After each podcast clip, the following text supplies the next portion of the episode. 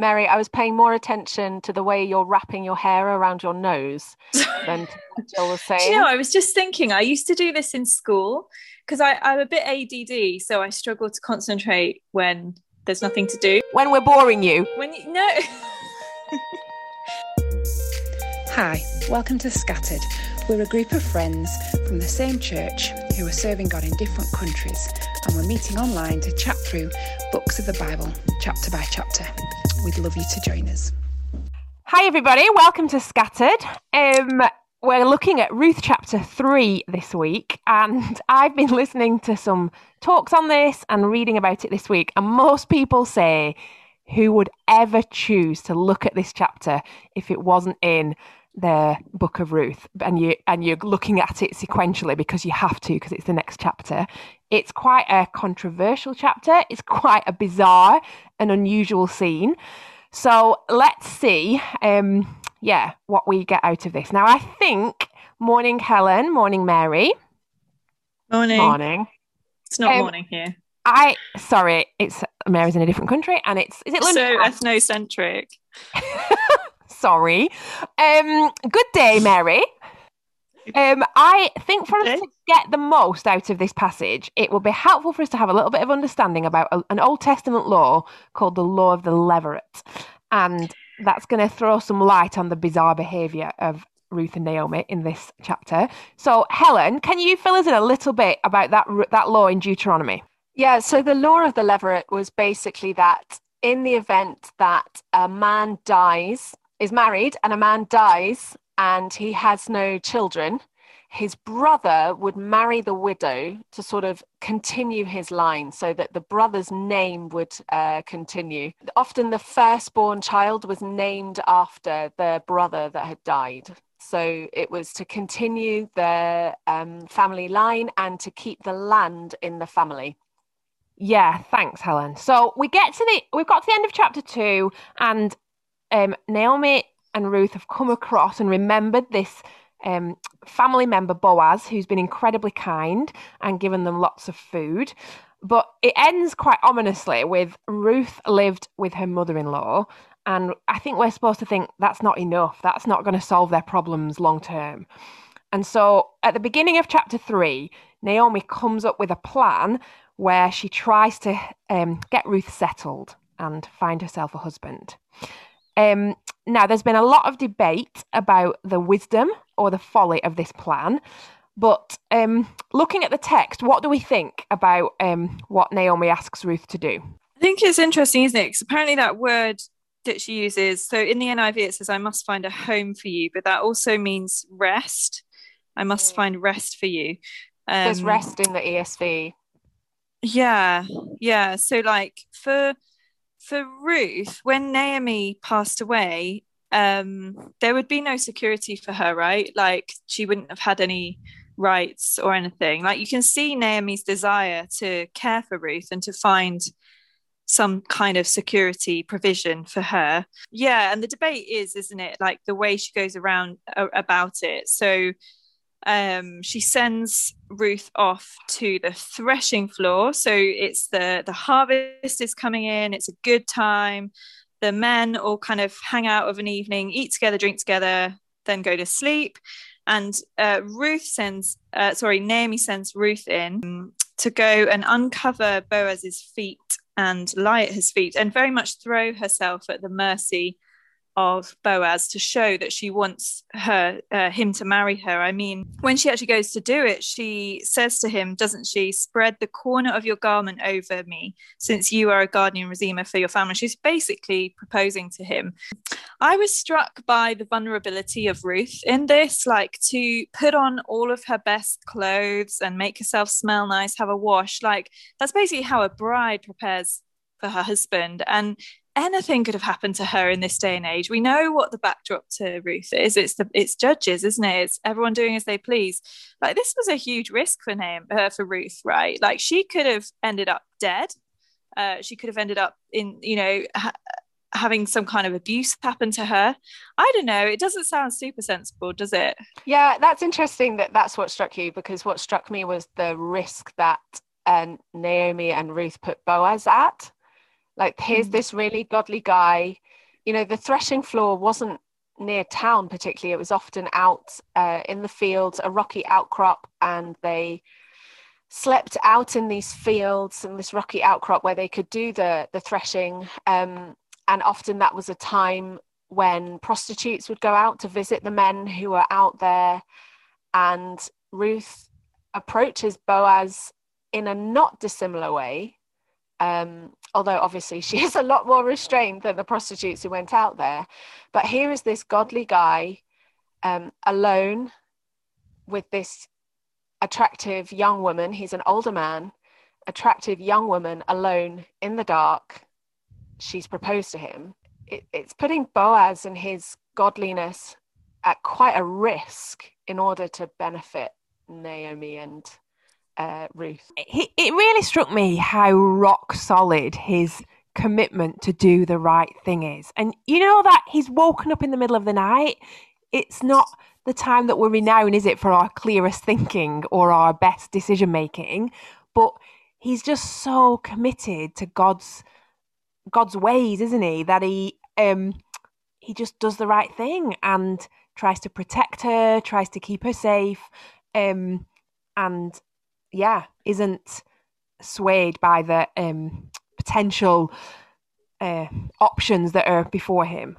I, but the other risk that I saw in it was other people. They could have other people could have seen and jumped to other conclusions, couldn't they? So there was a massive risk to both of their reputations from this little midnight endeavor.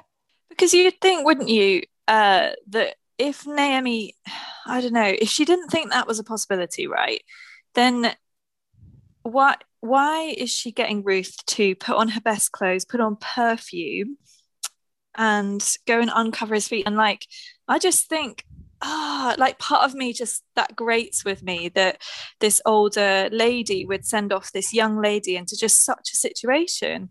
Um, I don't know what you thought of that. Like, you know, we don't. There's lots of contextual things that I probably just don't understand like cultural things but so part of me just it really grates with me one of the things i read which helped me a little bit with that frustration mary was maybe this is a, sign of ruth's um, mourning period for her husband is now over and that was part of the dress and the perfume was to say to boaz um, the mourning for my husband is now over and I'm asking you to marry me.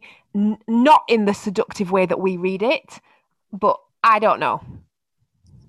Yeah, I read that as well. That it was the signalling of um of Ruth's mourning period ending. I think if you read the passage, I'm I'm pretty unconvinced by the um by the by the sexual overtones that people lay over them um about yeah about what's been what's going on in the passage. I think that um, in terms of Naomi, it's hard, isn't it? Because where I again, where I used to be in northeast Uganda, it was really common to get your daughter dressed up and go and approach a man, and you know, it's sort of you would wear your hair in a certain way to say I'm ready for marriage, and that was normal and not considered to be um, putting anyone at risk it was just what you did. You got your daughter dressed, you plaited her hair in a certain way, and she went out and visited an area where she knew men to be. So I think the thing find- I, I I totally accept that, Helen, and that's really helpful. The thing I struggle to get beyond is the fact that it's all done in secret and in the dark. And I would say all through the Bible, things that are concealed in this way and done at night and in the dark aren't normally good things. You know, the betrayal of Jesus was at night time in the dark, wasn't it? And I just think all through the Psalms, there's sort of the cycle of the with the day comes hope and life and good things and the dark.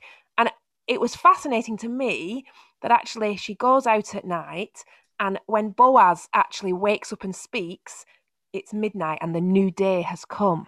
And so actually Boaz speaks as the new day dawns. And Boaz, I think, is without doubt the um, unquestionable character in this story who signifies hope and the Redeemer.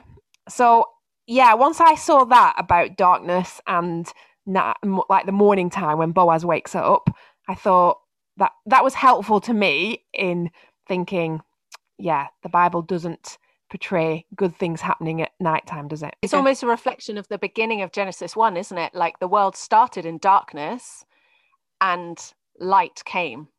God You know, spoke that- and there was light. God, God yeah. spoke and there was light. You know, the world started in darkness, God spoke and there was light. Um, and that's when good things, you know, good things came into the world. It was good, it was good, it was good.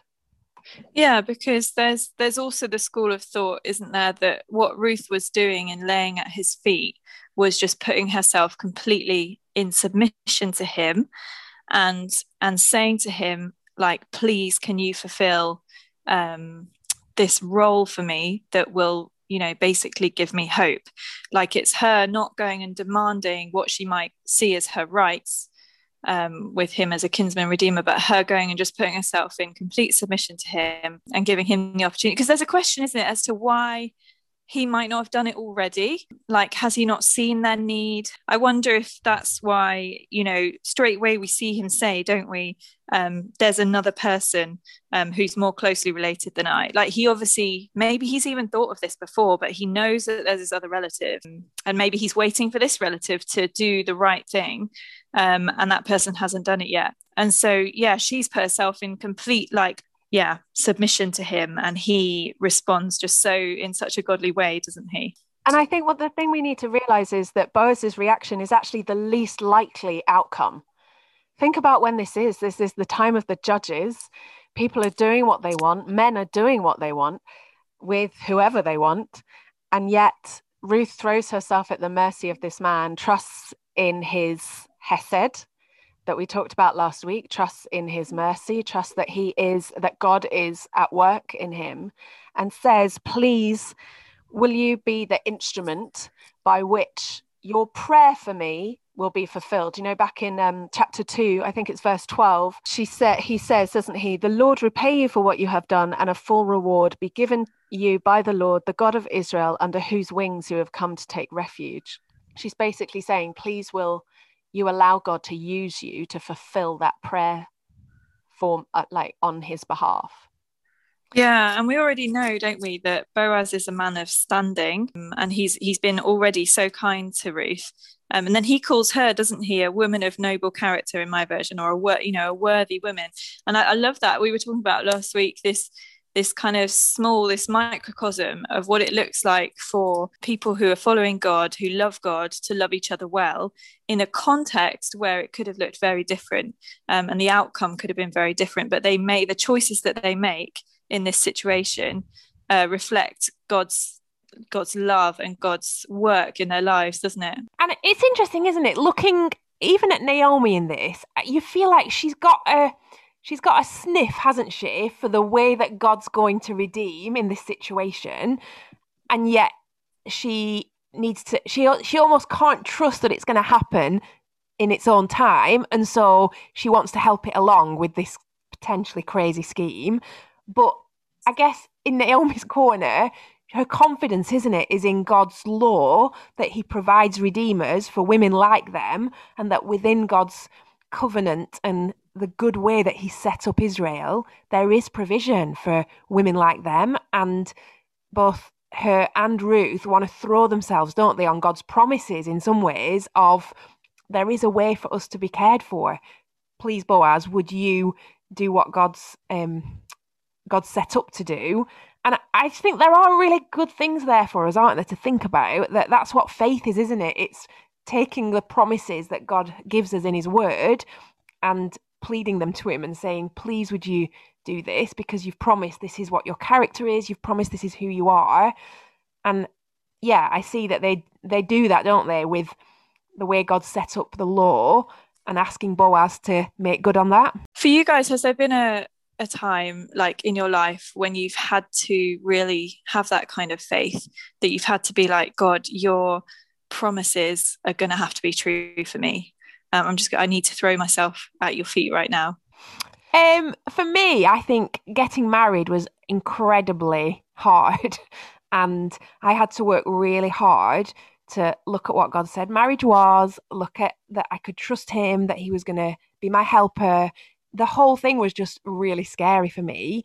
And so that was the time in my life where I had to really take hard hold of God's promises and say, you know, I, in yeah, you know, like I know Paul's a good man, um, and I'm going to trust you that you're going to help me through this, and that you're going to make good on all the things that you say about marriage, and that you're going to use it um, for good in our lives. Um, Mm. For me, I think it was when uh, I had a miscarriage. I miscarried at 12 weeks. And it was that con- kind of concept like, God, I know you're good. And uh, I know that pain, I know that you, you effectively promise in the Bible that pain isn't pointless. And I need this to be true. I need this to not be an evil act. I need this to be um, for my good, for your glory. Otherwise, it is too devastating for me to handle. I think this passage is really helpful in that wrestle, isn't it, between active faith and I think so often we think of faith in a passive way. And it's a real wrestle in this passage, isn't it? Because potentially Naomi pushes too hard um, in her own strength. But I find that a really hard line of uh, what wh- when in our faith journey do we need to wait for the Lord to act, and when is it right for us to take some initiative and do things ourselves?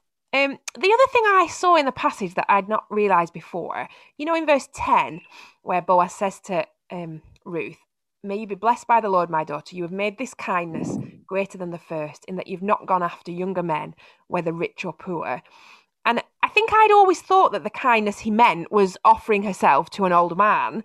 But when I was looking at it this time, I saw actually that's a kindness, isn't it, in offering herself to have a child with um, Boaz for Naomi's benefit and for the like we talked about at the beginning with that that law that allowed Naomi to have an heir and for that family line to continue. And I just thought that is an amazing kindness, isn't it? Because it's almost like she's offering to be a surrogate for um, the line of her dead husband. Um, and again, that's a big ask of Boaz, isn't it? Sorry, Mary, I was paying more attention to the way you're wrapping your hair around your nose than I was just thinking, I used to do this in school because I'm a bit ADD, so I struggle to concentrate when there's nothing to do. So We I- feel privileged that, you know, you're confident enough to do that right under our noses. Sorry, Helen, what were you going to say? I was going to say, I'm going to speak now because Mary's too busy fiddling with her nose. Uh, I was going to say the key, the thing here is, isn't it, is that Boaz praises Ruth for her hesed, for her ongoing, beyond the call of duty love of uh, Naomi. Yeah, and he doesn't praise her actions. And I think it's that um, intention versus way you go about it, uh, tension. It's the fact that Boaz says that about you didn't run after the younger man men, whether rich or poor. Is that a suggestion that actually Ruth could have got herself a husband? Do you think? Because again, that's you know maybe that kind of grows the kindness, doesn't it? Because or makes the kindness seem more um, lavish, doesn't it? The fact that she could have gone and got herself a younger husband, um, but she didn't. She um, has waited for Boaz. Yeah, for the for the good of Naomi, basically, and for the good of that family line. Although I do think we keep we've got to keep reminding ourselves, haven't we, that she was a Moabitess, and so actually she, she wouldn't be that popular because people were so skeptical of foreigners. So again, that increases Boaz's kindness, doesn't it? That he's prepared to invest um, his family line and, and mix his family line with somebody from Moab. So Boaz agrees that he is going to do what's right, but there's a spanner in the works because there's a, a closer relative that he knows about that he says he's going to have to go and talk to in the next morning before he can decide what happened. Dun dun dun. Cliffhanger, the credits roll. Um, yeah, they're left having to wait, aren't they? Ladies, it's hard, isn't it, to when we have to wait for the Lord on anything. And I think waiting's um, not maybe our strongest point. What do you any tips or anything you want to say about that whole having to wait for God to work things out when it's when it's totally out of our control? Yeah, I was thinking about this, and it's interesting at the end of this passage, isn't it? Because actually, the question isn't is Ruth going to marry Boaz or not? The question is who is Ruth going to marry? Because either she's going to marry this nearer redeemer or she's going to marry Boaz. Um, and that's yeah, I just and there's so many words of uncertainty in that bit, isn't it? If, if, if. I just think it must have been a really terrifying time for her. I think though that we've what we're learning through Ruth though is that you know the universe is not it's not governed by an impersonal faith or a, or a um, or luck. You know, it's it's governed by a personal God who um, cares and sees and knows and will act at the right time. You know that this redeemer hasn't come for Ruth for quite a while, and yet now he is here. He is the redeemer that she needs at the time she needs it. And I think as we sit and wait, we can, like you said earlier, hold on to that promise that God will provide what we need at the right time in the right way, even if it's not the way that we would do it. And also, like as she, as they're waiting, I, I love that bit. Um, Boaz gives her, doesn't he, before she leaves, these six measures of barley. Says, "Don't go back to your mother-in-law empty-handed," um, which which is kind of picking up on that theme, isn't it, of being empty and full. Um, and there's this almost this deposit of hope, isn't there? Like Ruth is not coming back to wait with her mother-in-law empty. They've got this this hope, haven't they? Boaz is going to do the right thing. He is a kind man. Um, and when we're waiting, we're not waiting empty-handed, are we? often if we look around at what God's providing in our waiting, like last year when I was waiting for surgery, waiting felt like forever for my surgery, I also like felt challenged to look around me and just look at how much God had given me in that waiting. And yeah, I love that picture of we we don't need to kind of even when we're waiting for something and it's really hard waiting, if we look around and try and see what God is providing in our waiting, it can make that waiting easier. I think. Yeah, I had a really great chat with Naomi Elliott this week, and she was talking about chrysalises and when a chrysalis is formed, and obviously there's the waiting then for the butterfly to hatch. Um, there's gold on a, on the top of a chrysalis, and she was just saying how much that administered to her about in that waiting, God sprinkles gold, and that's often the case, isn't it? Like the barley here, there's that real deposit of hope in our waiting. And I guess the Holy Spirit works that in our hearts, doesn't he, as we wait ultimately for the day when our faith becomes sight. We're not left waiting empty handed, are we? Just like Boaz mm. sends. Ruth home full. Um, yeah. So I'd just love us to end by looking at Boaz now, obviously, this is a real story. These guys lived in Bethlehem in a real village thousands of years ago. But Boaz is also a beautiful picture for us of our Redeemer, isn't he? And a picture of Jesus. What what have you seen, ladies, in this passage that's encouraged your heart about um, the way that our Redeemer treats us? I think I am struck by the fact that uh, in his kindness to Ruth, Boaz doesn't put her to shame. Like she's in this position where he could have done easily. He could have woken up. He could have said to everybody, Hey, there's this woman in here. I don't allow women on my threshing floor, you know, and completely like shamed her. But instead, he he brings her in. He hides he hides any shame that she might have felt. He lets her go. He makes her go before anybody will see her, um, and then he's going to go and do the right thing by her. Um, and I think I think it's just a, a lovely picture of or kind of a foreshadow of our Savior who does not put us to shame, does not say, Look at this awful sinner. Oh, what am I going to have to do to get you out of this pickle? But he lifts us, he lifts our head and he says, You know, gently, I'm going to make it okay. I've died for your sins and you can wear my righteousness and have no shame.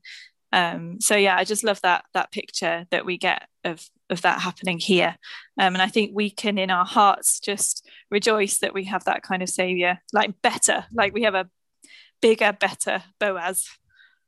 Yeah, and so often our motives are mixed, aren't they? Like, you know, like in this story, we don't come to the Lord wholeheartedly or um, without our own agendas. And yet, yeah, the protection that Boaz gives to Ruth is beautiful in this, isn't it? Like he he protects her reputation, he protects everything about her.